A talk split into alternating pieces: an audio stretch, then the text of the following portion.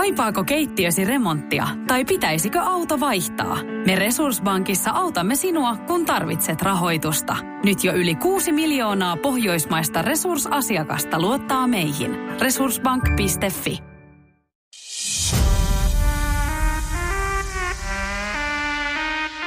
Minä olen Taneli Rantala.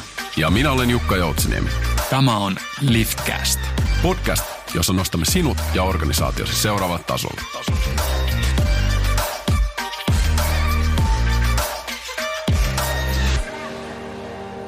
Erinomaista päivää Liftcastin kuuntelijat. Tänään meillä on luvassa erittäin herkullinen jakso.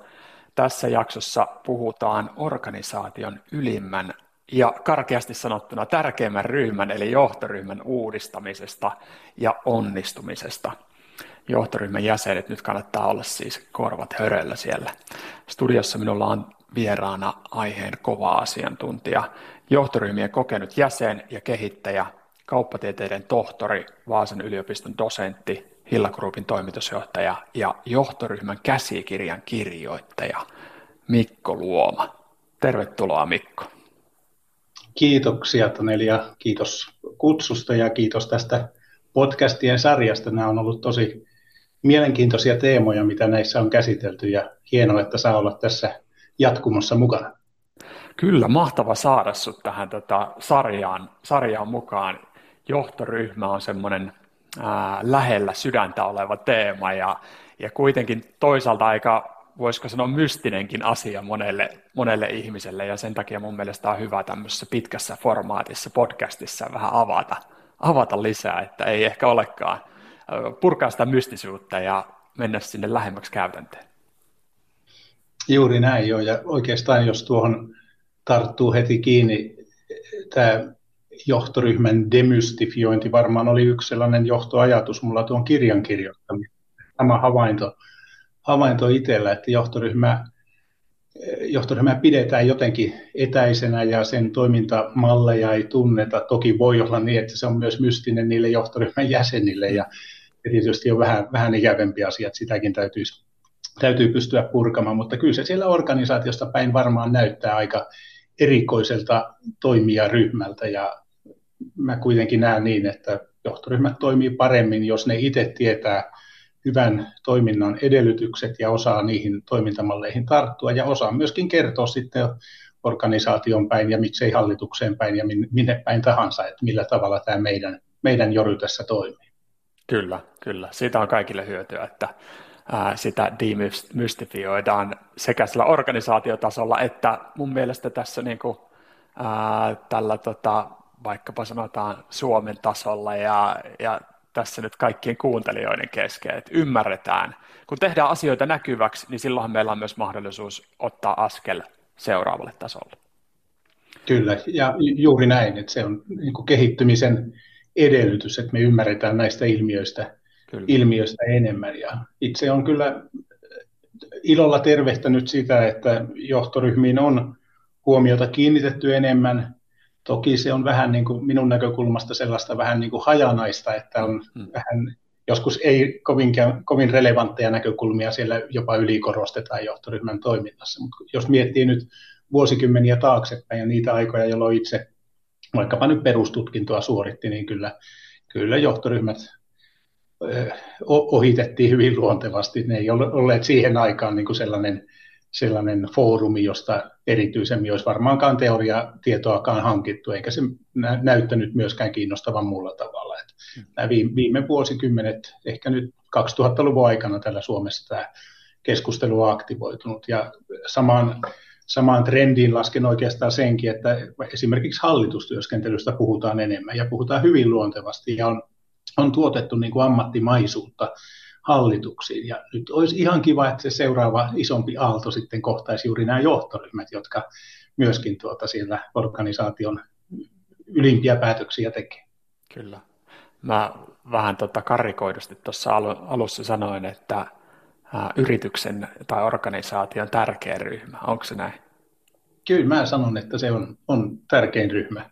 Ja, ja toki nämä on aina näkökulmakysymyksiä ja varmaan jos katsotaan niin kuin tilanteita, missä organisaatiot on, niin korostuhan siellä nyt eri, eri toimijoiden eri toimijoiden niin kuin merkitys, mutta tuota, johtoryhmä on siitä, siitä erikoinen toimija vielä, että se ei noin pääsääntöisesti ole edes lakisääteinen. Mm-hmm. Johtoryhmät on ihan ne on ikään kuin vapaaehtoisia harrastuksia organisaatioille, toisin kuin vaikkapa hallitus ja, ja monia muitakin toimi, toimijaryhmiä, vaikkapa nyt sitten yhteistoimintalain mukaisia täytyy isommista organisaatiosta löytyä, mutta kovin vähän viittauksia laissa on johtoryhmiin. Voisi sanoa, että ei ainakaan osakeyhtiössä rikota mitään lakia, vaikkei siellä johtoryhmää olisikaan. Kyllä. Siitä ehkä johtuukin monessa organisaatiossa ja, ja tämmöisessä ihan, ihan kun lukee johtoryhmistä, niin näkee määritelmiä, että, että johtoryhmä on tukemassa toimitusjohtajaa ja hänen päätöksiään. Että tavallaan kun toimitusjohtajalla on se laillinen rooli osakeyhtiölaissa, niin, niin sitten johtoryhmä on vaan tavallaan niin kuin, ää, voisiko sanoa karkeasti tämmöinen ää, johtaja plus hänen alaisensa porukka, joka on, joka on aika, niin kuin, voisiko sanoa semmoinen niin kuin, ää, ei kovin kehittynyt tapa Joo, ei kyllä. Se, voisi sanoa, että näinkin hän se on. Että mm. Totta kai johtoryhmä on myös sitä. Mm. Että se, se on ikään kuin toimitusjohtajan tuki tai tällainen, tällainen laajentuma omalla tavallaan. Kovin, kovin kapeaksi me nähdään se johtoryhmän olemus ja rooli ja hyöty, jos, jos se nimenomaan tällä tavalla pelkästään, Kyllä. pelkästään määritellään. Mulle johtoryhmä on, se on myöskin tietyllä tavalla tällainen itsellinen toimija. Se on oma, oma orgaaninsa, joka ei ole kukaan yksittäinen henkilö erityisesti, vaan se, se on kollektiivinen henkilö, joka syntyy siitä, että meillä on on tietynlainen kokoonpano, tietynlaiset toimintaperiaatteet ja varmaan myös tietynlainen konteksti, joka siinä organisaatiossa on. Ja tätä kollektiivista henkilöä olisi hyvä, että me opittaisiin tuntemaan, koska se vaikuttaa siellä organisaatiossa. Ne ihmiset, jotka nyt siihen johtoryhmän kokoukseen osallistuu ja muutenkin edustavat johtoryhmää, niin olisi hyvä, että he tuntee sen henkilön, jota he itse ovat rakentamassa. Ja sitten ne, jotka johtoryhmän toiminnasta saavat sisältöjä omiin, omiin töihinsä ja, ja näin, niin olisi hyvä, että tietävät, minkälaisen henkilön kanssa ovat tekemisissä. Juuri näin. Hypätään siihen johtoryhmään henkilönä kohta vielä syvemmin, mutta hypätään Mikko Luomaan henkilönä tässä vielä alkuun. Ihan pikkusen ihmiset, ihmiset kuulee vielä vähän enemmän, että minkälainen kaveri täällä on tuota, studion toisella puolella, pöydän toisella puolella niin sanotusti. Ää, meidän toistuvat lämmittelykysymykset, otetaan ne pöydälle. Mitkä kolme substantiivia kuvaavat Mikko Luomaa? Joudun samalla tavalla aloittaa vastauksen niin kuin moni muukin sun, sun aiemmista vieraista. Että tämä on ollut vaikea, vaikea kysymys ja on pitänyt ensin kerrata vähän kielioppia, että mitä nämä substantiivit tarkoittaa. Organisaatiothan yleensä, kun ne listaa omia perusarvojansa, ne käyttää substantiiveja. Mm. Siellä on niin saman, samantyyppinen kysymyksen asettelu tietyllä tavalla esillä ja mä yritän miettiä niin kuin tällaisten kautta, että mitkä on tavallaan sellaisia pysyviä, pysyviä tärkeitä asioita niin kuin mun, mun elämässä ja sitten on pakko vähän mennä, ja ennen kaikkea työelämässä, ne on pakko vähän mennä sitten niin kuin idealismin puolelle myöskin, että ehkä ne on asioita, jotka mä haluaisin olevan ja voi olla, että kun kysyy kysyy itseään lähellä työskenteleviltä ihmisiltä, niin he eivät välttämättä ainakaan joka tilanteessa tunnista samoja. Mutta mä nostan, nostan tuota, ainakin tällaisen vakauden yhdeksi aika, aika keskeiseksi substantiiviksi. Mietin, että onko se vakautta vai onko se niin kuin jatkuvuutta, jota mä niin kuin pidän tärkeänä. On saanut olla monien organisaatioiden kanssa tekemisissä joko jäsenenä tai kehittäjänä tai tutkijana, niin jollain tavalla on syntynyt sellainen tietynlainen kunnioitus sitä tarinaa kohtaan, miksi, mitä se organisaatio on käynyt läpi ja miksi se on edelleen olemassa. Ja tätä mä haluaisin niin omassa työssä, on se kirjoitustyötä tai opetustyötä tai johtamistyötä, niin nostaa esille sitä tietynlaista niin kuin kuviota, joka on syntynyt ajan funktiona. Ja siihen mä, siellä on varmaan aika paljon hyvää, jos organisaatio vaikka, niin kuin tämä Hilla Group, vaikka nimi on vaihtunut, niin on se nyt toista sata vuotta ollut olemassa ja sen jatkuvuuden ja sen vakauden niin kuin turvaaminen ja tunnistaminen on minusta niin kuin hyvin keskeinen asia.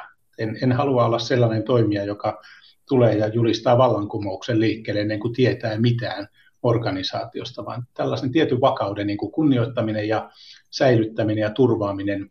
Mutta siihen tulee sitten tämä toinen substantiivi, eli se on, se on kehittäminen. Se on ollut mulle koko tämän ammatillisen elämäni ajan sellainen hyvin keskeinen yhteinen nimittäjä kaikille, kaikille toiminnoille. Ja jollain tavalla mä uskon siihen, että organisaatiot voi olla parempia kuin mitä ne on tänä päivänä.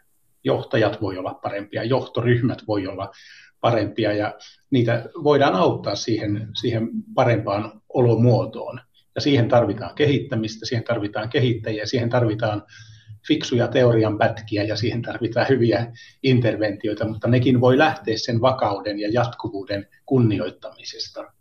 Ja sitten kolmas asia, jonka nostan esille, on tällainen järjestelmällisyys ja tietyllä tavalla niin kuin järjestelmien kautta myöskin toimiminen. Et varmaan tuosta johtoryhmän käsikirjastakin jollain tavalla heijastuu se, että mun tapa palastella asiat pyrkii olemaan tällainen aika, aika looginen ja systemaattinen. Et ei ole sattuma, että tuo pääluku tulee tuon pääluvun jälkeen ja tuo alaluku tulee juuri tuon alaluvun jälkeen. Että se tavallaan niin kuin sisällysluettelo jo kertoo niin kuin tietyllä tavalla sen tarinan, miten mä, miten mä tämän, tämän ilmiön olen kohdannut. Ja, ja tällainen järjestelmällinen eteneminen on, on mulle tärkeää. Mä tunnistan kyllä aikoja ja tilanteita, jolloin mä itse joudun sitä rikkomaan ja mä saan palautetta usein niistä tilanteista, jolloin tämä järjestelmällisyys on vähän niin kuin hukassa, mutta jos ei sellaista ideaalia ole, niin silloin on niin kuin täysin vaikea myöskään niin kuin poiketa siitä johtoajatuksesta. Nämä ehkä on tällaiset rönsyilevä vastaus sinällään, sinänsä niin kuin terävä ja lyhyen kysymyksen. Erittäin hyvät kohdat, eli vakaus, kehittyminen ja järjestelmällisyys. Ja täytyy kyllä sanoa, sanoa että tota, tuo johtoryhmän käsikirja, niin onhan se hienosti hahmotettu sitä kokonaisuutta, aika siis todella monipuolista kokonaisuutta, että tykkään siitä ja siihen, siihen rakenteeseen itse asiassa päästäänkin tuossa kohta, kohta vielä juttelemaan siitä, mutta hyvät kohdat. Aloitit, niin kuin sanoit, samaan tapaan, mitä moni muukin on sanonut, mutta sitten sulla oli todella erilaiset lähe, lähestymistapat. Miten sitten, kun miettii sitä, että sä tulet huoneeseen, niin mitä, mitä tulee huoneeseen?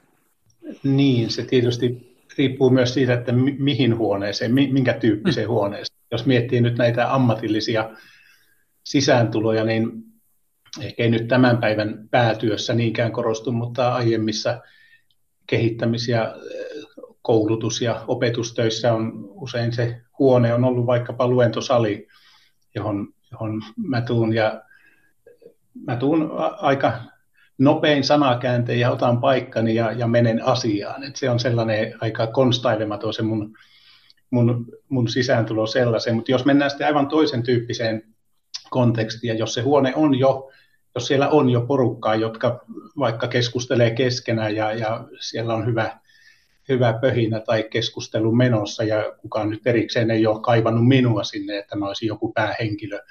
Mä en tuu, en menemään niin kuin, kattokruunualle ja sinne niin kuin valokeilaan keskelle, vaan mieluummin mä havainnoin ja tarkkailen ja haen sellaisia mikrokohtaamisia henkilöiden kanssa. Ei välttämättä lukumääräisesti monia, mutta sellaisia sellaisia kivoja syventymisiä siihen, mitä, mitä joku keskustelukumppani edustaa. Ja jos nyt haluaisin tällaisessa, tällaisessa niin kuin valmiissa huoneessa jollain tavalla ottaa roolia enemmän, niin se tapahtuisi vaikka siten, että jos siellä on, olisi vaikka piano tai flyykeli siellä jossain seinustalla, niin kyllä mä menisin mielelläni sinne ja, ja tuota, vähän antaisin tausta, taustamusiikkia siihen tilanteeseen sopivaa niin, että päät ei välttämättä kääntyisi sitä niin kuin soittajaa kohtaan, vaan se keskustelu jatkuisi, mutta sitten jossain vaiheessa porukka huomaisi, että täällä on myös ihan kivaa, kivaa niin kuin musaa taustalla. Että ehkä tällainen lounge-pianistin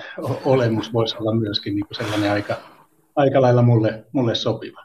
Mahtavaa, hieno, hieno juttu. Se on vähän niin kuin elokuvamusiikkikin, että, että silloin kun sen toi, toimii hienosti, niin sit sitä ei huomaakaan ja sitten siihen ehkä saattaa havahtua jossain vaiheessa, että hetkinen, tämä onkin niin, hyvä. Tähän hyvä voisi ehkä vetää yhteyden tuohon vakauteen ja jatkuvuuteen, että jos siellä on niin kuin hyvä, hyvä homma menossa, niin mm.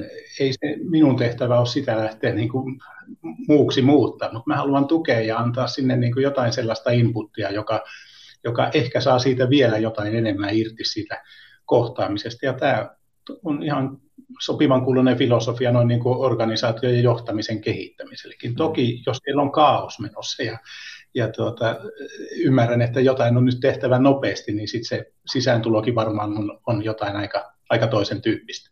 Just näin. No sä oot monenlaissa eri, eri tota, roolissa ollut nyt työelämässä. Sä oot opettanut ihmisiä, sä oot ollut ulkopuolisena kehittäjänä, sit sä oot myöskin ollut sisäisenä toimijana, kehittäjänä organisaatiossa. Mihin suuntaan sä haluat viedä työelämää? Mun usko on se, että organisaatiot voi olla paljon parempia kuin mitä ne on. Johtaminen voi olla paljon parempaa. On sitä sellaista latenttia potentiaalia, joskus on ihan näkyvääkin potentiaalia. Ja jollain tavalla se on ehkä niin kuin missio omassa, omassa työelämässä, että sitä, sitä käppiä haluan pienentää. Jos sitä voi pienentää omien kirjoituksien kautta, niin hyvä niin. Jos se menee luentojen kautta tai tutkimustyön kautta, niin, niin hy, hyvä niin.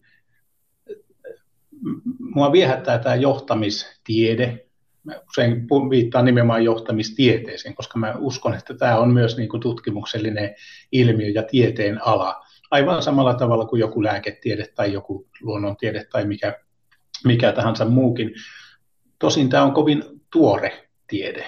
Että se, sellaista johtamistiedettä, mitä yliopistoissa tai korkeakouluissa opetetaan, niin tämä on ehkä noin sata vuotta ollut, ollut olemassa. Ja jos siitä vielä niin kuin kavennetaan ja puhutaan vaikkapa tällaisesta ylemmän johdon toiminnasta ja strategisesta johtamisesta, niin mennään tuonne maailmansotien jälkeiseen aikaan, että ehkä 70 vuotta on, on vasta ollut, ollut olemassa. Ja jos verrattaisiin vaikkapa lääketiedettä sellaiseen hetkeen, jolloin se on ollut olemassa vasta muutaman kymmenen vuotta, niin kyllähän se olisi niin kuin hyvin outoa.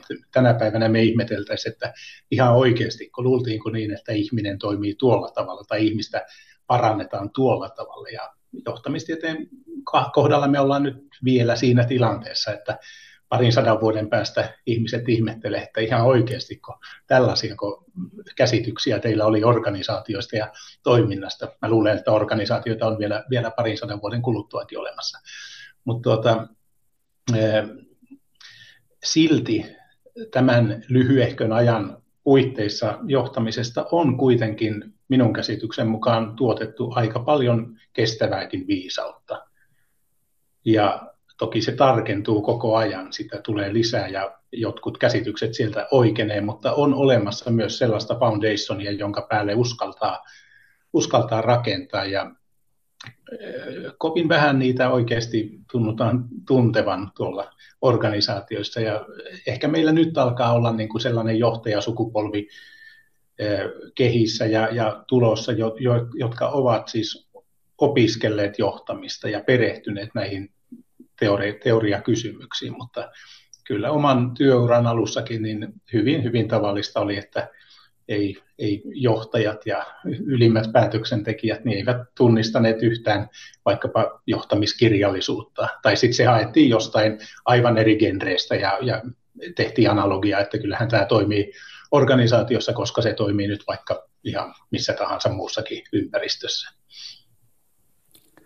Erittäin mielenkiintoista ja hyvä, että tuot, tuot on esille, että kuinka nuoresta tieteenalasta nyt, nyt puhutaan. Ja mun mielestä tätä voi nyt ehkä käyttää peilinä myöskin siihen, että jo, monesti törmää siihen, että mä olen, olen ollut niin pitkään johtajana jo ja, ja tota, ää, eihän tässä ole niin kuin, mikään ei ole muuttunut maailmassa, niin minkälaisia ajatuksia sulla herää tämmöisestä ajatusmaailmasta? Niin, kyllä, kyllä jos niin kuin ihminen ammentaa vain siitä omasta kokemusmaailmastaan, niin kyllä se kovin jää kapeaksi tai ohueksi tai lyhyeksi se, se johtamisen skouppi, että ei, ei sitä moninaisuutta, mitä organisaatiossa on, niin hyvin, hyvin harvan, jos kenenkään yksittäisen johtajan elämään sopii kaikkea, kaikkia niitä tilanteita. Että kyllä yleensä on toimialat on aika rajattuja ja valikoituja ja spesifejä, missä ihmiset on mukana. Ja, ja jos siellä nyt niin kuin riittävän pitkään ollaan yhdessä organisaatiossa, niin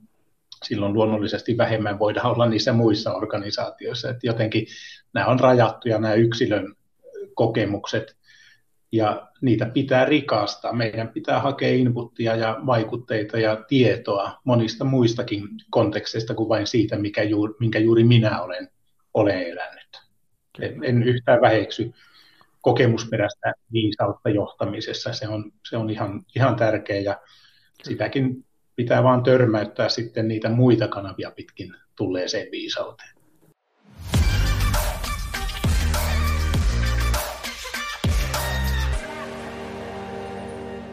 Sä sanot hyvin alkutaipaleella kirjassa, että johtoryhmä on projekti. Miksi johtoryhmä on nimenomaan projekti?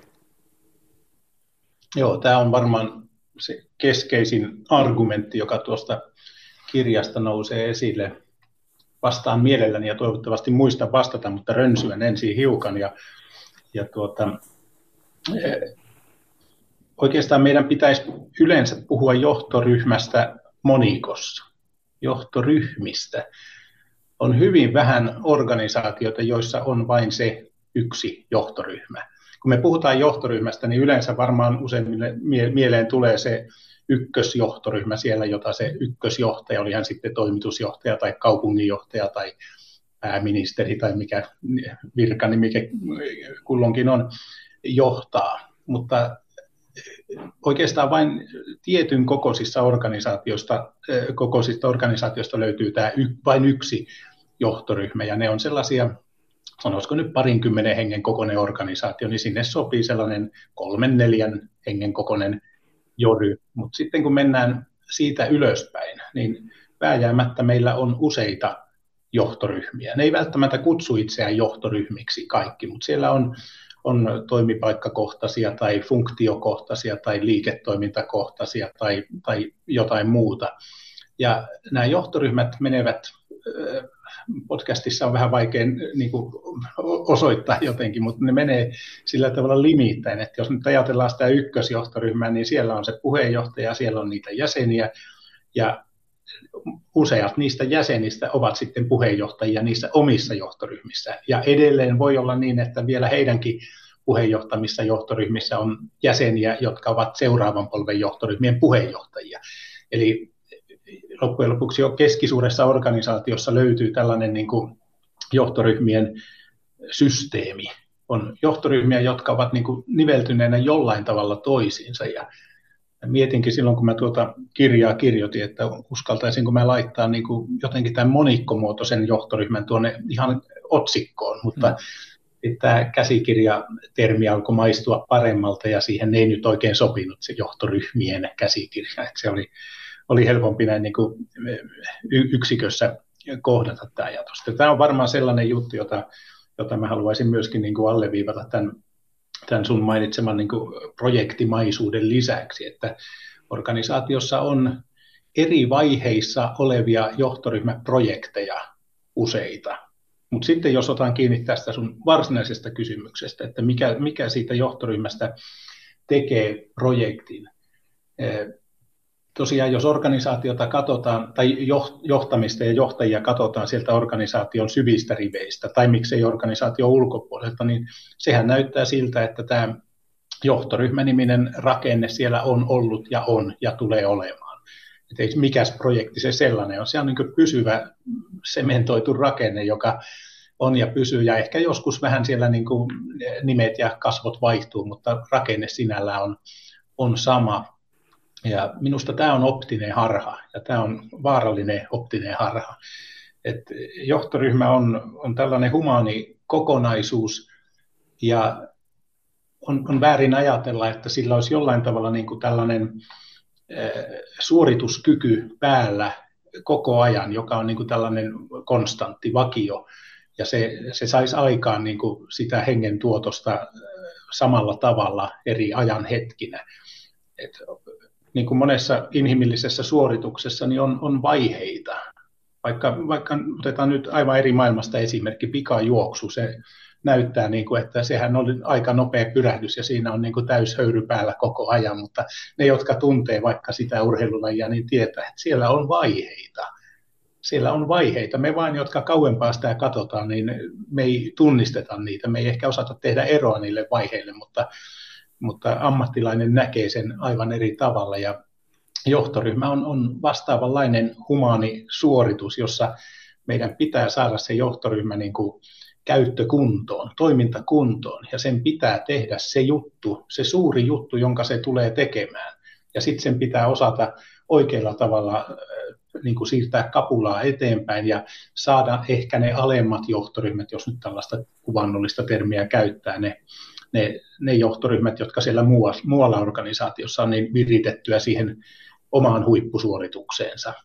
Ja tämä on ollut sellainen hyvin merkityksellinen havainto, havainto mulle itselle. Ja tuossa kirjassakin mä hyvin lyhyesti kylläkin raportoin sitä, missä tämä havainto mulle tuli. Mä olin väitellyt parikymmentä vuotta sitten reilusti ja, ja olin sitten pienen pätkän täydennyskoulutuksessa tuolla Harvardin yliopistossa ja, ja oli hienoa, koska ei, ei ollut mitään painetta opiskella jotain. Oli jo suorittanut sen, mitä niin kuin suomalaisen koulutusjärjestelmän puitteissa voi suorittaa ja, ja sai perehtyä sellaisiin aiheisiin, joihin ei ollut aiemmin perehtynyt, ilman mitään painetta, että mun täytyy jotenkin päteä tai menestyä näissä. Ja kuinka ollakaan, niin tämä johtoryhmäjuttu oli yksi sellainen, johon mä en ollut itseäni saanut altistettua vielä, vielä aiemmin. Ja professori Michael Tasman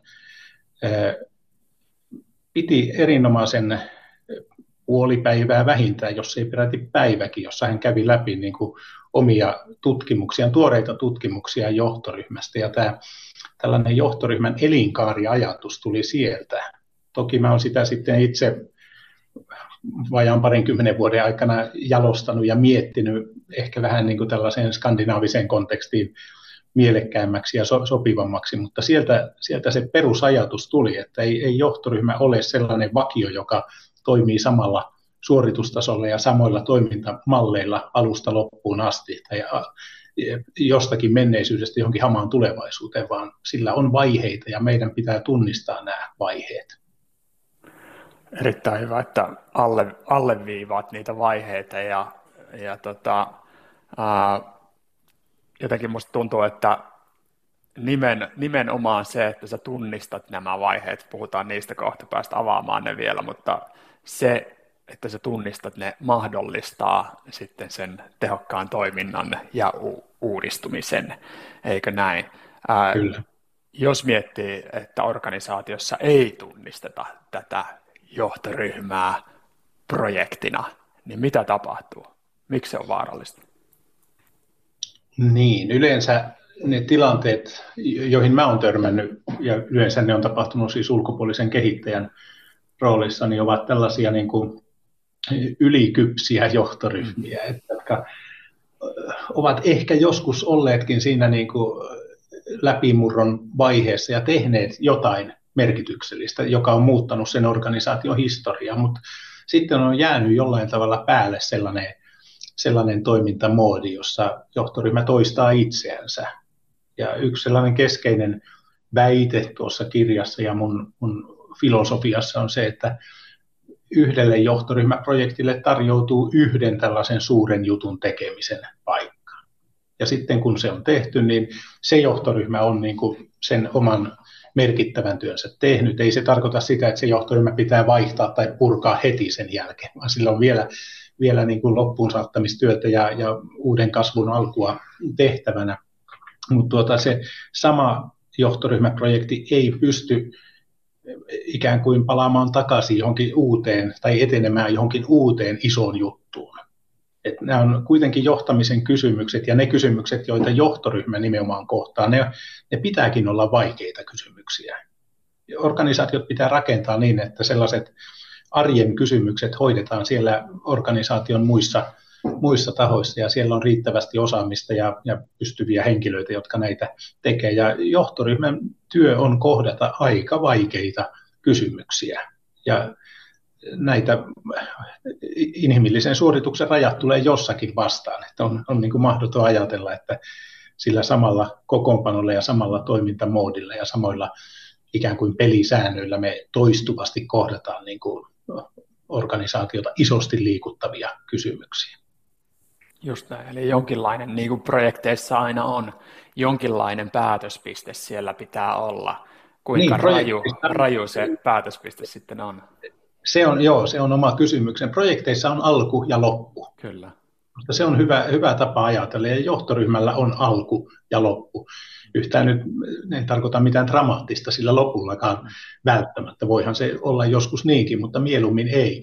Ja sen alun ja lopun väliin jää sitten se juttu, joka meidän on tehtävä ja joka me saadaan aikaan. Ja se, josta meidät muistetaan. Ei, ei, ei projekteja muisteta siitä, että silloin se porukka aloitti toimintansa tai silloin se porukka niin kuin lopetti toimintansa, vaan se muistetaan siitä, että ne sai jonkun rakennusprojektin tehtyä tai jonkun näkyvän jutun tehtyä ja se on se juttu ja näinhän johtoryhmänkin pitäisi toimia. Sen täytyy tehdä se suuri tehtävä ja siitä se sitten muistetaan. Se on pitänyt perustaa se johtoryhmä, se on pitänyt purkaa, mutta sen, siihen välille jää se, mistä se jory muistetaan.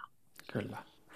Eli tässä tulee kolme vaihetta. Alku, se mistä meidät muistetaan, ja sitten se loppu. Mutta kirjassa sulla on vähän eri nimillä ne vaiheet. Miten sä avaisit nämä vaiheet sun, sun tota, äh, kir- kirjan mukaan?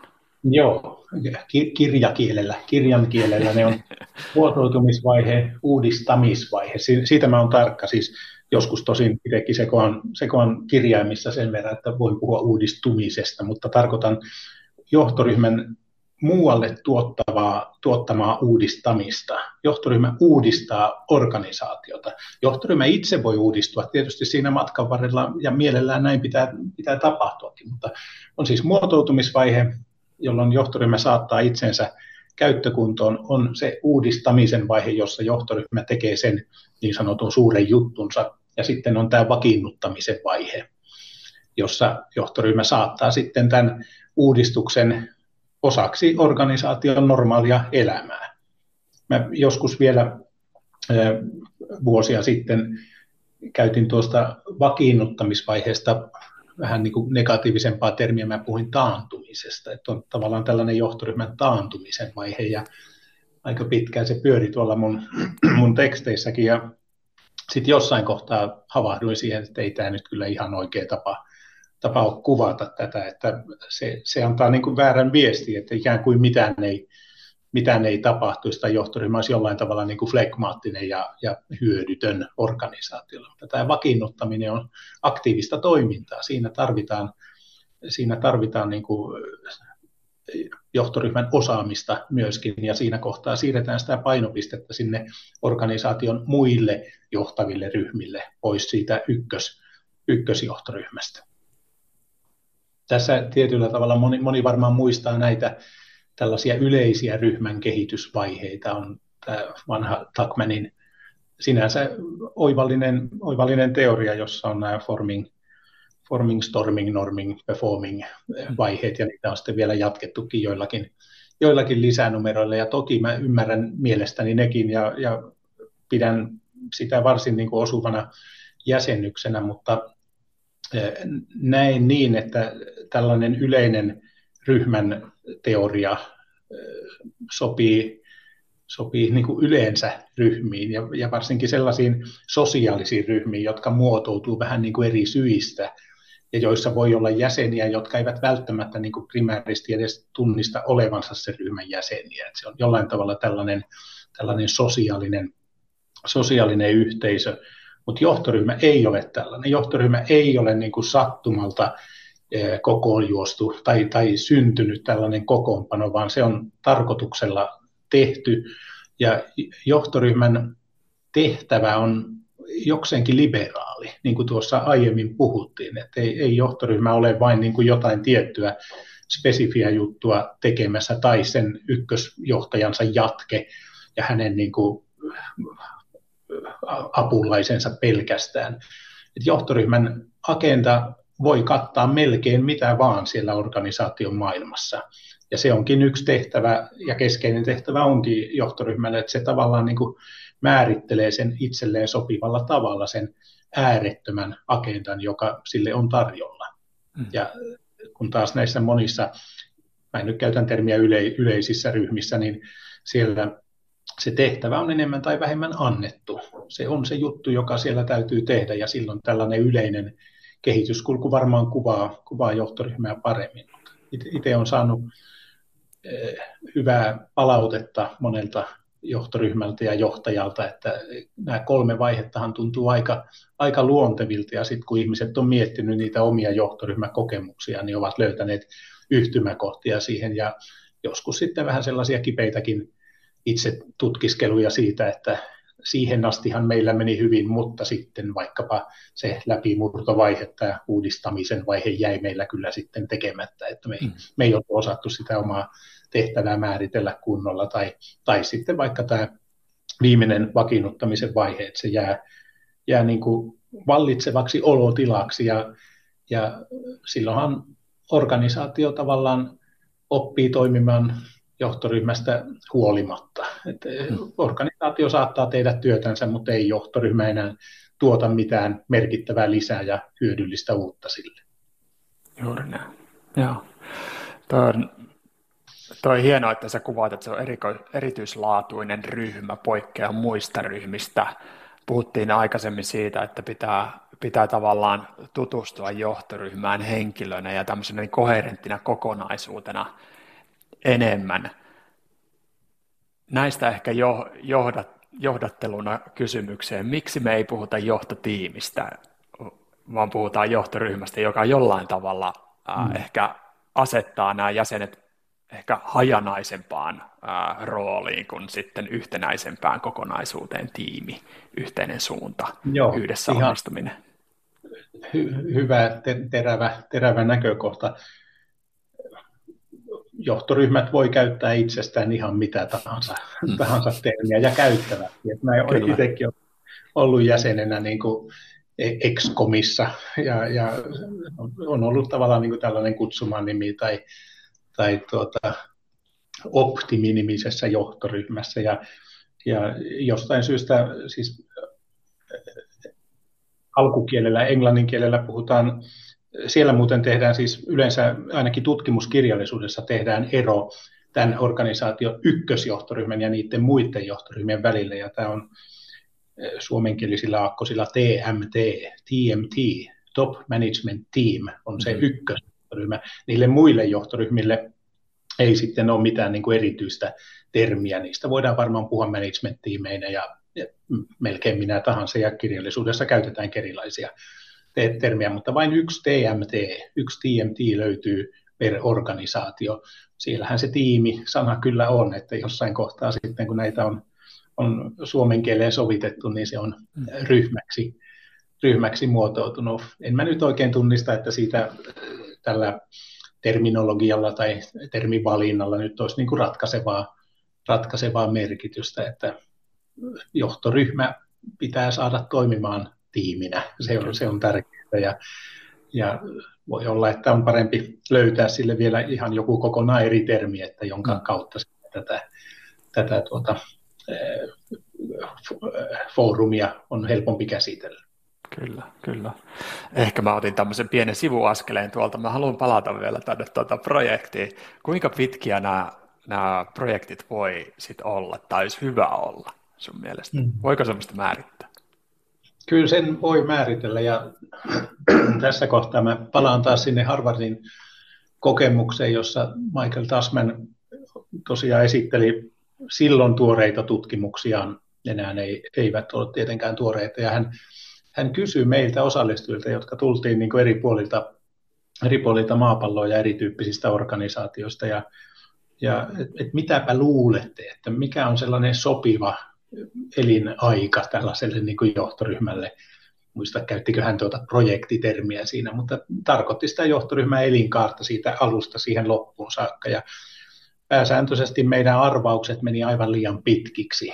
Et siellä tuli sellaista viidestä seitsemään vuotta. Ja tosiaan niin kuin, aika monen ajatus tuntuu olevan se, että, että johtoryhmä niin kuin paranee vanhetessaan, että kun ihmiset oppii tuntemaan toisiansa ja alaansa paremmin ja, ja saavat sitä johtamiskokemusta, niin aina vaan paremminhan se yhteistyö siellä, siellä sujuu. Ja ehkä taas mä siinä vähän sitten saattoi dramatisoidakin omaa, omaa ajatustansa ja puhu kolmesta vuodesta, että tällainen kolmen vuoden pätkä muuten on aika hyvä. E, se voi olla, mutta mä näkisin, että tässä on nimenomaan niin kuin organisaation konteksti on enemmän niin kuin vaikuttavana tekijänä. Jos se kellotaajuus siinä organisaatiossa, jossa tämä Jory toimii, on, on kiivas, niin kyllä kolme vuotta voi olla aika pitkäkin aika. E, mutta ehkä tuollainen neljän vuoden, maks, maks viiden vuoden. Nel, neljä vuotta voisi olla sellainen aika mielekäs, jos on pakko nyt jotain numeroja tälle antaa. Mä tekisin analogian tällaiseen niin kuin strategiakauteen, että mikä on se yksi strategiakauden mitta, millä se organisaatio on tottunut niin kuin omaa tulevaisuuttansa suunnittelemaan ja, ja täsmentämään. Ja aika hyvä niin kuin johtoryhmän elinkaaren mitta on myöskin se strategiakausi että sen johtoryhmän aika luonnollinen syntymähetki on siinä, kun tämä uusi strategia alkaa olla niin, kuin niin valmis, että se viitottaa meille sellaisia fokuksia, mitä me halutaan tehdä. Ja itse asiassa sen syntyneen strategian täytyisi myöskin niin kuin määritellä myöskin niitä johtoryhmän rooleja ja johtoryhmän kokoonpanoa. Että se johtoryhmä itse asiassa niin kuin tullakseen hyvin, hyvin niin kuin valmiiksi aloittaa työnsä, niin sen pitäisi olla, olla aika lailla sen strategian mukaan kokoonpantu. Tässä tietysti on, voi tulla tilanne, jossa meillä on nyt uudehko johtoryhmä, ja sen ensimmäinen tehtävä on tehdä strategia organisaatiolle. Voi käydä niin, että se syntynyt strategia pakottaa aika nopeastikin sen johtoryhmän kokoonpanon joksikin toiseksi. Et siellä me nostetaan esille joku sellainen teema, vaikka digitalisaatio tai tekoäly tai joku, joku tällainen vastuullisuusteema, jota me ei ole aiemmin osattu niin kuin johtoryhmätasolla painottaa millään tavalla. Ja se voi vaikuttaa äärimmillään jopa siihen rooliin, että jonkun ihmisen täytyy sitten olla vastuussa siitä alueesta erityisesti, ja johtoryhmän kokoonpanoa voidaan joutua muuttamaan aika nopeastikin siinä vaiheessa, kun se on, se on niin kuin vielä uusi. Mutta tuota, strategiakausi noin kaiken kaikkiaan, mä näkisin, että se on aika hyvä. Ja, ja ne näyttää mun kokemuksen mukaan olevan siellä neljän vuoden pinnassa. Jotkut johtajat ja kirjaviisaat puhuu tällaisesta jopa niin kuin reaaliaikaisesta strategioinnista, että meidän täytyy niin kuin koko, ajan, koko ajan olla valmis niin kuin muuttamaan strategiaa ja hakea sinne uusia aineksia. Mä tässä edustan kyllä vähän enemmän vanhan liiton ajattelua, että uskon siihen kuitenkin, että organisaatiot voi nähdä tulevaisuutensa, nähdä niin kuin niitä polkuja ja valintoja jollakin tarkkuudella muutaman vuoden mittaisen ajan eteenpäin. Ja, ja se johtoryhmäprojekti on sitten se tapa, millä organisaatio lähtee sitä tulevaisuutta tekemään. Just tämä. Tämä on hyvä, hyvä linkki, strategiakausi, johtoryhmän, johtoryhmän tota, projekti. Ää, mennään siihen nivelkohtaan. Johtoryhmä, ää, vanha johtoryhmä väistyy, uusi johtoryhmä aloittaa. Mitä siinä konkreettisesti tapahtuu? Liittyykö se aina johtoryhmän jäsenien vaihdoksiin? Mi- mitä kaikkea siinä pitää tapahtua, jotta niin voidaan sanoa, että nyt on käynnistetty Joo. uusi projekti? Tuo on, on tärkeä kysymys, että milloin johtoryhmä syntyy? Milloin me mm. voidaan sanoa, että on niin riittävän paljon eroa siihen aiempaan Kyllä aiempaan projektiin.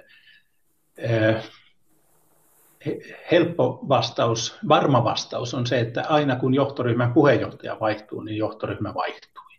Johtoryhmäprojekti vaihtui silloin, kun sen puheenjohtaja on vaihtunut. Vaikka kaikki muut jäsenet pysyisivät ennallaan.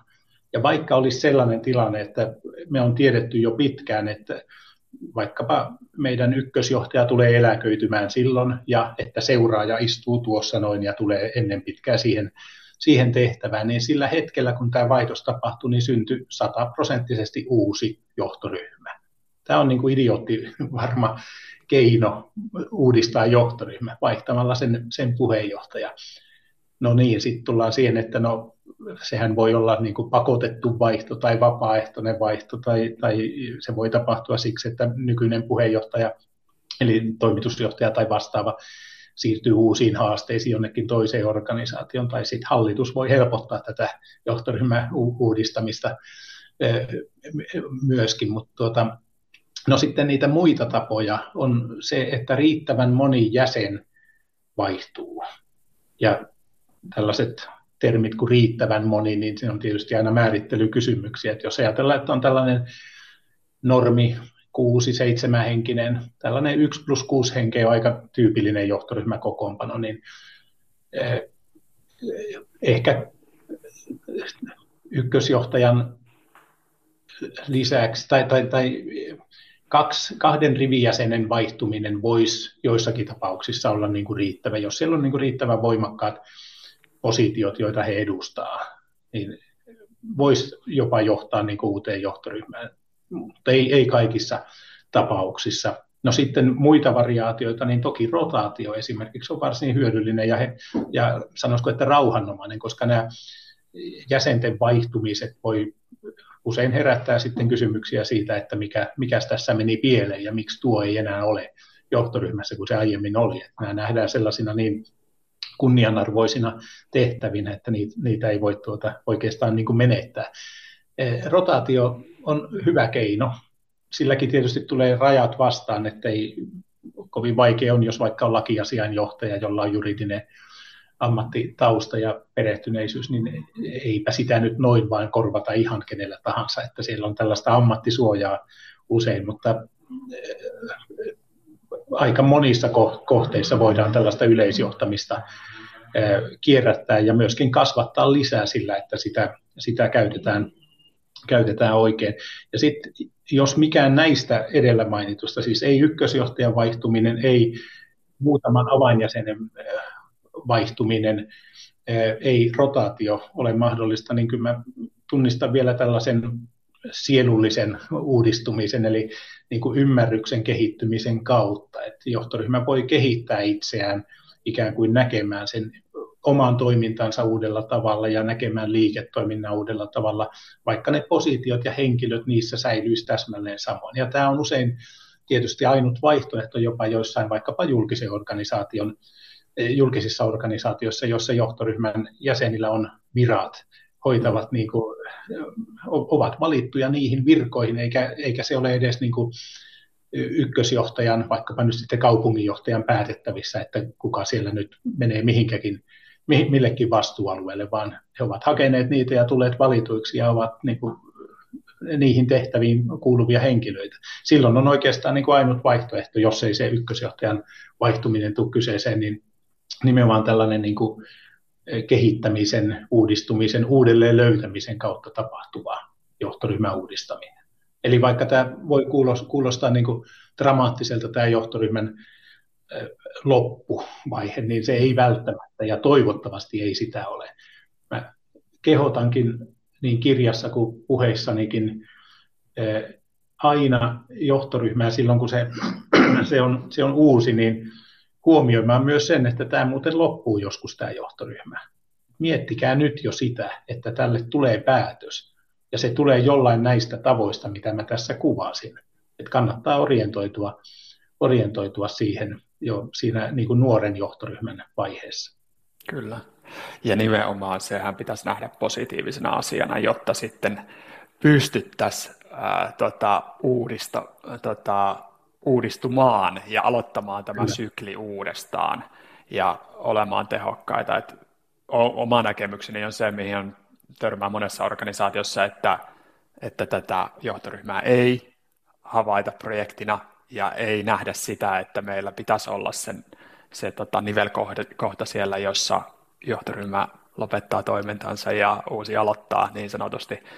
Ää, mikä sun näkemys on, onko tämmöistä onko siellä liikaa tämmöistä tota, urautumista ja jumiutumista Joo. suomalaisissa johtoryhmissä? Tietysti se, mitä itse näkee, niin se on vain pieni, pieni osa mm. sitä kaikkea, niin kuin kaikkia johtoryhmiä, mitä vaikka tässä, tässä valtakunnassa on, mutta se ei ole mitenkään harvinainen havainto minullekaan. Et ja, ja aika usein vielä se organisaatio tai johtoryhmä itsekin on niin kuin valmis sen huomaamaan ja, ja ääneen sanomaan, että kyllä tässä nyt taitaa olla tällä tavalla, tällä tavalla käynyt. Toinen sellainen havainto, joka on aika, aika yleinen siinä, miten minä niin kuin korostan johtoryhmän toimintaa, niin mä näen sen hyvin vahvasti niin kuin strategiasidonnaisena eh, hankkeena. Et niin kuin tuossa puhuttiin strategiakaudesta, joka tietyllä tavalla rytmittää parhaimmillaan sitä johtoryhmää, mutta kyllä johtoryhmän koko olemassaolo on niin kuin suhteessa strategiaan. Johtoryhmällä on, on kuvannut näin, että on niin kuin oikeastaan kolme tehtävää. Se joko luo uutta strategiaa tai se elää sitä todeksi, niin kuin jotkut puhuu implementoinnista tai jalkauttamisesta. Mä käytän mieluummin tällaista vähän arkisempaa termiä, että elää todeksi strategiaa, tai sitten se täsmentää sitä olemassa olevaa strategiaa eikä sillä oikeastaan muita tehtäviä olekaan. Ja jos johtoryhmä huomaa toistuvasti tekevänsä jotain muuta kuin jotain näistä kolmesta, niin silloin jossakin on ongelma. Että nämä on sellaisia, tuo, tuo havainto siitä johtoryhmän eh, tavallaan, voisiko se taantuminen hyvä termi nyt tässä yhteydessä, että johtoryhmä jää liian pitkäksi aikaa olemaan tekemättä mitään niin kuin energisoivaa uutta organisaatiolle ja toisaalta sitten tämä strategia kytkennän epämääräisyys, niin ehkä ne on niitä yleisimpiä havaintoja, joista ainakin itse on saanut palautetta, että ne ovat niin kuin tuottaneet jonkun sellaisen uuden aha-elämyksen, että näinhän meidän pitäisi tämä toiminta nähdä. Just Jos siellä johtoryhmän jäsenet huomaa, että tämmöiseen taantumavaiheeseen on, on päästy ja siellä ei tehdä mitään energisoivaa eteenpäin menevää, ää, niin miten istuttaa tämmöinen uudistumisen siemen sinne jorytoimintaan. Se on puheenjohtajalla totta kai helpompi lähteä ehkä uudistamaan, mutta näin niin jäsen, jäsenen roolista, niin miten on, Noin kysyttynä tämä on vaikea, vaikea juttu, eli mm. jos ajatellaan, että on, on niin sanottu rivijäsen, no, no niitä rivijäseniäkin on vähän erityyppisiä, että siellä on joitakin yleensä, joilla on tällainen niin aika itsellinen tulosvastuu siitä omasta kokonaisuudesta, ja he on usein myös omien johtoryhmiensä puheenjohtajia. Ja sitten on niitä, niin kuin pikkasen halpahintainen termi kuuluu nämä tuki, tukifunktioiden vetäjät, joilla ei välttämättä sitten ainakaan kovin isoja, isoja johtoryhmiä itsellä on, mutta johtoryhmien jäseninähän he ovat niin kuin saman, samanlaisia, että hyvässä johtoryhmässä ei minusta ole muuta kuin kahden tyyppisiä jäseniä. On se puheenjohtaja ja sitten on ne muut ja ne muut on niin kuin samalla viivalla, oli se vastuualueen luonne sitten mikä hyvänsä, mutta tuo sun kysymys, että mitä jos se tavallinen jäsen siellä niin kuin huomaa, että eihän tämä nyt tuota mitään uutta organisaatiolle, jos, jos hän ei myöskään pysty sitten siinä ikiomassa puhe, puheenjohtamassaan johtoryhmässä tuomaan, se on totta kai yksi vaihtoehto, että hän keskittyy sitten siihen ja tekee siellä sen jutun, mikä jää siinä hänen, hänen niin kuin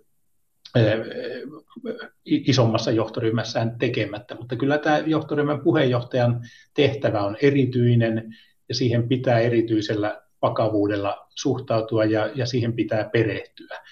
Et jotain on pielessä, jos johtoryhmän vetäjä ei niin kuin havaitse tällaista niin kuin uuden johtoryhmäprojektin aloittamisen tarvetta. Ja tässä kyllä olisi hyvä viitata myöskin niin kuin vaikkapa hallitukseen, jos siellä johtoryhmän yläpuolelta löytyy hallitus tai, tai joku, joku muu johtava foorumi, niin kyllä hallituksilla ja erityisesti hallitusten puheenjohtajilla pitäisi olla myös sellainen kyky diagnosoida sitä johtoryhmäprojektia ja nähdä, että nyt tämä on kyllä tainnut saavuttaa niin kuin sen, minkä tämä saavuttaa, ja nyt täytyisi käynnistää sitten joku tarkastelu siitä, että miten tämä uusi projekti voitaisiin saada, saada alkuun. Hmm. Erittäin hyvä hallitusyhteistyö siinä tärkeässä roolissa myöskin. Hyvä. Tota, kun mennään sinne, sinne tota, ää, vaiheeseen, kun johtoryhmä on tehokkaimmillaan, ää, niin mikä on semmoinen hyvä tehokkuuden tai, tai onnistumisen mittari Jorylle? Voidaanko sitä jollain tavalla mitata, että nyt, nyt me saadaan hyviä tuloksia aikaiseksi, tai sitten nimenomaan, että nyt näyttää siltä, että mennään tänne taantumavaiheeseen. Voiko yleistä? Joo. Olisi niin kiva, jos pystyisi poimimaan vain yhden, yhden hyvän mittari sieltä, mutta sellainen johtoryhmä, joka on siinä uudistamisensa niin kuin kliimaksissa tekemässä sitä suurta, suurta juttua, niin kyllä siellä johtoryhmän niin kuin toimintamalli, pelisäännöt on selkeät, kaikki tietää, miten me tehdään päätöksiä, miten me, miten me toimitaan täällä, että me saadaan aikaan kyllän tai ei sanomista niin kuin asioille. Päätökset on minusta aina, kun ne niin kuin pelkistetään, niin ne on kyllä tai eitä, vaikka ne joskus hämää, ne tulee ulos toisen näköisissä formaateissa, mutta hyvä johtoryhmä tuntee oman tapansa tehdä päätöksiä ja kohdata niitä vaikeita asioita, joita se on niin kuin hoitamassa. Ja edelleen hyvä johtoryhmä osaa hyödyntää sitä integraatiota niihin muihin johtoryhmiin päin. Et ei, ei sellaista johtoryhmää olekaan, joka niin kuin tavallaan korvaa kaikki muut johtoryhmät, pienemmät johtoryhmät, mitä siellä organisaatiossa on. Hyvä ykkösjohtoryhmä hallitsee sen systeemin hyödyntämisen. Nämä on tietysti vähän tällaisia, kun ei voi kvantifioida ja sanoa, että siellä on joku mittari, jolla tätä, tätä voisi vois mitata. Siinä vaiheessa, jossa johtoryhmä on tehokkaimmillaan, tai missä sen pitää, pitää olla tehokkaimmillaan, niin se on myös kuluttavimmillaan. Eli siellä on myöskin niin kuin väsymisen vaara on erittäin suuri siinä tilanteessa. Ja ne on tietysti niitä ikäviä mittareita, jos me huomataan siitä, että nyt tämä johtoryhmä on niin kuin siellä huippusuorituskyvyssään, että nähdään siitä, että sieltä alkaa niin kuin rivit harvenee ja, ja porukat alkaa väsymään. Se on niin kuin vääränlainen mittari ja silloin joku juttu on mennyt, mennyt liian pitkälle, eikä tietenkään voi sitä sitä kliimaksivaihetta kovin, kovinkaan hyvin sitten hoitaa enää jatkossa, jos siihen asti päästään. Just näin.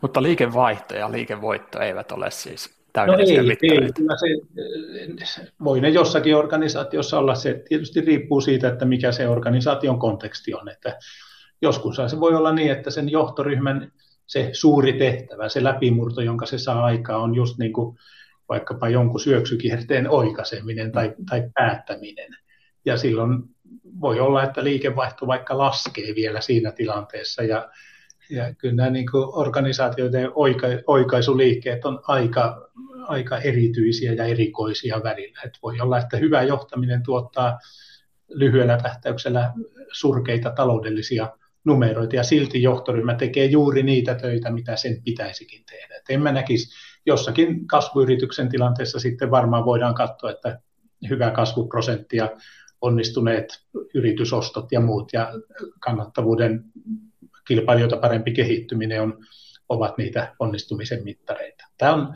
on, on niin kirjava joukko näitä eri, eri tuotoksia, mitä johtoryhmän pitää saada aikaan, että sitä on vaikea niin kuin yleistää vain joihinkin mittareihin. Ja ehkä voidaan myös sanoa, että yritys voi tuottaa hyvää voittoa näivettyneestä johtoryhmästä riippumatta. Kyllä, kyllä, kyllä näin, näinkin voi olla. Se oli mulle myös yksi havainto tuohon kirjaankin liittyy muutama tällainen empiirinen tutkimus, jota on sitten raportoinut joko tuolla artikkeleina tai konferenssiesityksissä. Ja muun muassa se, että organisaatiohan voi menestyä myöskin niin kuin aika öykkäröivällä johtamisella. Voi olla, että siellä numerot käyttäytyy hyvin, mutta niin kuin johtaminen ja johtajien toiminta on aivan katastrofaalista, jos sitä katsoo niin kuin tällaisesta humanista perspektiivistä. Mutta yleensä tällainen tällä tavalla hankittu menestyminen ei ole kovin kestävää. Että voi olla, että kolme tilikautta mennään ja pärjätään ihan kivasti, mutta jossain vaiheessa sitten tällainen niin kuin kestävän johtamisosaamisen merkitys alkaa, alkaa korostua, ja jos se puuttuu, niin sitten, sitten se menestyminen ei, ei välttämättä toistu. Organisaatiot menestyy myöskin niin kuin tosi monista syistä ja, ja monista syistä riippumatta myöskin, että ehkä tämä on just tätä johtamistieteen niin kuin nuoruuden ongelmatiikkaa vielä, että me, me ei riittävästi esimerkiksi kysytä itseltämme sitä, että mitä se menestyminen on organisaation kontekstissa. On helppo viitata tulosaskelmaan ja sanoa, että tuo on sitä menestymistä, mutta ehkä se pitäisi nähdä niin kuin, tai kasvu on menestymistä, mutta ehkä nämä pitäisi nähdä pikkasen niin kuin laajemmalla, laajemmasta näkökulmasta. Juuri näin. Jos miettii yleisellä tasolla, niin mikä olisi sellainen yksi asia, jonka kehittämiseen jokaisen johtoryhmän tulisi keskittyä just nyt, tässä ajassa? Niin, kyllä jos uskotaan, että tätä aikaa nyt leimaa tosiaan tällainen vähän niin kuin kutuinen tulevaisuusnäkymä. Me ei tiedetä kansantalouden kehitys, kehityksestä oikein mitään ja toimialat selkeästi on vähän niin kuin arvotuksellisessa vaiheessa. Jotkut avaintoimialat irtisanoo isosti ja pienentää, pienentää itseänsä ja ostovoimasta on, on kriittisiä ar- arvauksia menossa ja korkotason kehittymisestä. Et mä näkisin, että aika, aika niin kuin epäselvä on tämä kokonaistilanne ja tässä minusta korostuu juuri tämän niin kuin oman organisaation tilannekuvan merkitys ja sen kirkkauden merkitys. Siihen mä, jos, jos vain yhden asian saisi nyt niin kuin valita ja sitä alleviivata johtoryhmille, niin kyllä mä toivoisin, että miettikää nyt vaikka siinä seuraavassa kokouksessa sitä, että onko teidän tilannekuva ajan tasalla ja onko se yhtenäinen, näettekö te samalla tavalla sen kontekstin, missä te toimitte, vai onko siellä seitsemän hengen johtoryhmässä käytännössä niin kuin seitsemän erilaista käsitystä siitä, että miten meillä menee ja mikä tämä tulevaisuuden ympyrä on. Ja myöskin tähän mä liittäisin mielelläni sen hallituksen. Että tilannekuva on sellainen käsite, jonka pitäisi yhdistää hallitusta ja johtoryhmää. Tai jos ei nyt hallitusta ole jossain organisaatiossa, niin ainakin sitä ylempää, onko se sitten vaikka pääkonttorin eh, organisaatio ja sitä meidän, meidän johtoryhmää. Tilannekuvan merkitys, se on hyvä, että tämä käsite, joka varmaan myöskin tuolta sotaväeltä on lainattu tähän rauhanomaiseen käyttöön, että sitä selkeästi käytetään paljon niin poliittisessa johtamisessa kuin organisaatio, siviiliorganisaatioiden johtamisessa. Niin kuin, en tiedä, että mielletäänkö se riittävän vahvasti ja tehdäänkö niin kuin riittävästi työtä, että aidosti saadaan se tilannekuva kirkastettua ja vaihdettua niitä erilaisia tulokulmia, joita meillä yksittäisillä johtajilla siihen organisaation tilanteeseen helposti on. Erittäin hyvä vinkki tähän tähän tota muuttuvaan maailmantilanteeseen, kun se tilanne saattaa siellä vaihtua niin, niin tota nopeastikin. Ja miten, miten me pystyttäisiin tekemään hyviä päätöksiä, jos meillä ei ole riittävän hyvää tilannekuvaa? No, tämä, on, tämä on erittäin keskeinen, keskeinen näkö, näkökohta. Kyllä se usein niin kuin organisaatioiden etenemistä verrataan johonkin tällaiseen niin kuin suunnistamiseen tai karttaan, ja ja siihen, että siellä on jossakin se piste, mihin sinun täytyy päästä tai teidän pitää organisaationa päästä ja sitten on se reitti, jonka valitsette siihen ja näinhän halutaan usein tätä strategista johtamistakin niin kuin yksinkertaistaa, mutta jos mietitään tilannetta, että meiltä puuttuu se lähtöpiste, me ei tiedetä, missä me oikeasti ollaan. Meillä on kartta ja siellä on se, mihin me halutaan päästä, mutta me ei tiedetä, mistä nurkasta me lähdetään liikkeelle, niin kovin vaikea on edetä korkeintaan kokeilemalla ja tunnustelemalla ja eksymällä pari kertaa me niin kuin löydetään sieltä sitten se reitti ja tiedetään, että missä ollaan, mutta parempi olisi, että meillä olisi suurin, suurin piirtein niin kuin reaaliaikainen käsitys siitä, että missä, missä pisteessä ollaan, mistä me nyt niin kuin lähdetään seuraavia, seuraavia askelia ottaa. Ja tämä tosiaan, niin kuin sanoin, niin mä koen niin, että tämä on sekä sen hallituksen että johtoryhmän yhteinen eh, intressi. Kummallakin on omat työnsä, ne poikkeaa toisistaan, ne tekee eri, erityyppistä työtä nämä eri päättäjä, päättäjätahot tai johtajatahot, mutta tilannekuva on se juttu, jossa ei saisi olla niin kuin, eri seuraisuutta näiden foorumien välillä eikä niiden foorumien sisällä. Juuri näin. Nyt on sellainen, sellainen keskustelu ja aihe tässä. Toivoisi, että olisipa meillä varattu kolme tuntia tähän, tähän aikaan, mutta tota, nyt lähdetään jo äh, siirtymään tänne niin kuin, meidän projektimme viimeisille osioille ja loppukysymyksiin. Kerro vähän jostain viimeaikaisesta henkilökohtaisesta oivalluksesta työelämässä.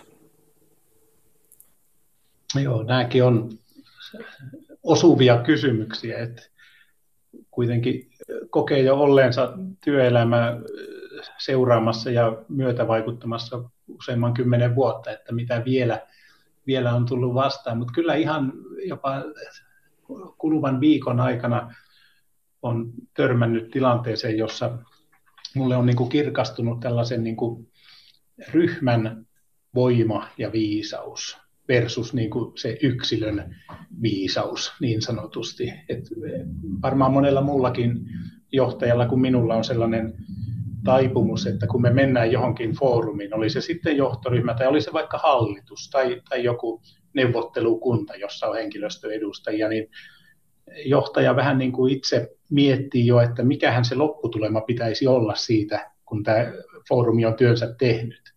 Mikä on se tila, johon meidän pitäisi sitten niin kuin päästä. Ja, ja mä huomaan itse niin kuin usein tekeväni tätä. Ja sitten jos se foorumi tuottaakin jotain muuta kuin sen mun määrittelemän niin kuin ennakolta määrittelemä ideaali, niin, niin sitten vähän jää pohtimaan, että no mikäs tässä nyt meni pieleen.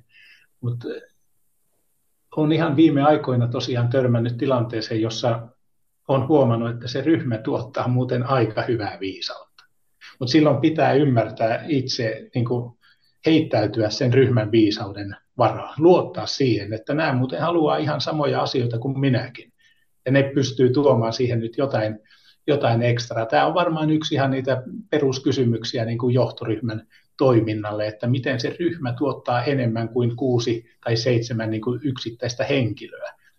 Ja eh, juuri, juuri tällaisia kokemuksia nyt tässä on tuoreeltaan niin kuin useampi, useampi tullut. En tiedä, onko ne, tuleeko ne sen takia, että itse alkaa niin herkistyä enemmän näille vai onko vain ollut sattumaa, että nyt on pari, pari tällaista hyvää kokemusta. Ryhmään voi, ryhmään voi luottaa, ei kannata ohjelmoida niin kuin ennalta sitä, mitä haluaa sen ryhmän tekevän. Ei se ryhmä ole mikään niin kuin objekti, jolle minä teen jotakin, vaan se on subjekti, joka tuottaa asioita, joista minäkin sitten niin kuin voin, voin hyötyä. Hieno oivallus ja huomio. Kerro vielä Mikko loppu, että missä sinun, sinua ja sinun ajatte, ajatuksia pystyy seuraamaan. Niin, no tämän, tämän podcastin lisäksi niin Tuota, toki minulla on kaksi tärkeitä viiteyhteisöä, jotka tuli jo tuossa, tuossa esittelyssä esille, eli tämä Hilla Group, eh, pohjoissuomalainen mediatalo, vähän medialaajasti ymmärrettynä. Meillä on kohtuullisen laajat, laajat kanavat myöskin, jossa toimitaan somessa, joista meitä voi hyvin seurata. Ja sitten toinen tärkeä viiteyhteisö mulle on tietysti Vaasan yliopisto, jossa mä hoidan dosentuuria luen, luen noin, käyn vierailemassa muissakin yliopistoissa ja korkeakouluissa silloin tällöin, ja yhtä lailla Vaasan yliopistolla on hyvät, hyvät somekanavat. Itse mä LinkedInissä ehkä on, on, se on ehkä se, joka on mulle ominaisin, mutta hyvin mielelläni mä heittäydyn myöskin keskusteluihin noista kirjoista, mitä mä oon kirjoittanut, löytyy vaikkapa sähköpostiosoite, josta minut tavoittaa siviiliosoite, joka ei ole liity kumpaankaan näihin mun viiteorganisaatioihin. Ja, ja hyvin mielelläni otan niin kuin keskustelun ajatuksia vastaan ja, ja jatkan, jatkan pohdintoja ja kivoja löytämisiä. Sieltä on, on tullut jo niin kuin tämän johtoryhmän käsikirjankin ympäriltä, jotka sitten varmaan johtaa johonkin seuraaviin, seuraaviin hengentuotoksiin jossain vaiheessa. Mahtavaa.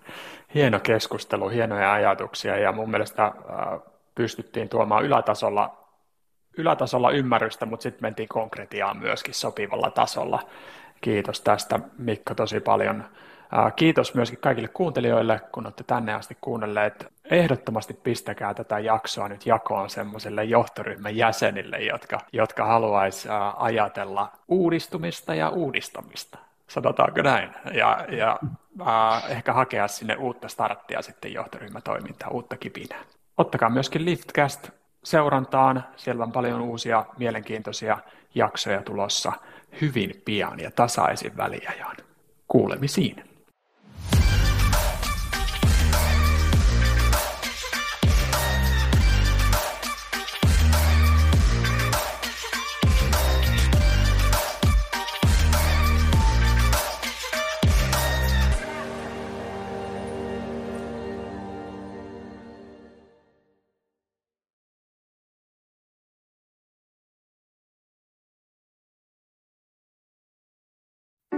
Tiedäthän sen tunteen, kun katsot keittiötäsi ja se kaipaisi remonttia. Tai pihassa seisova auto tekisi mieli vaihtaa uuteen. Me Resurssbankissa ymmärrämme ihmisten arkea ja autamme pitämään talouden tasapainossa silloin, kun tarvitset rahoitusta.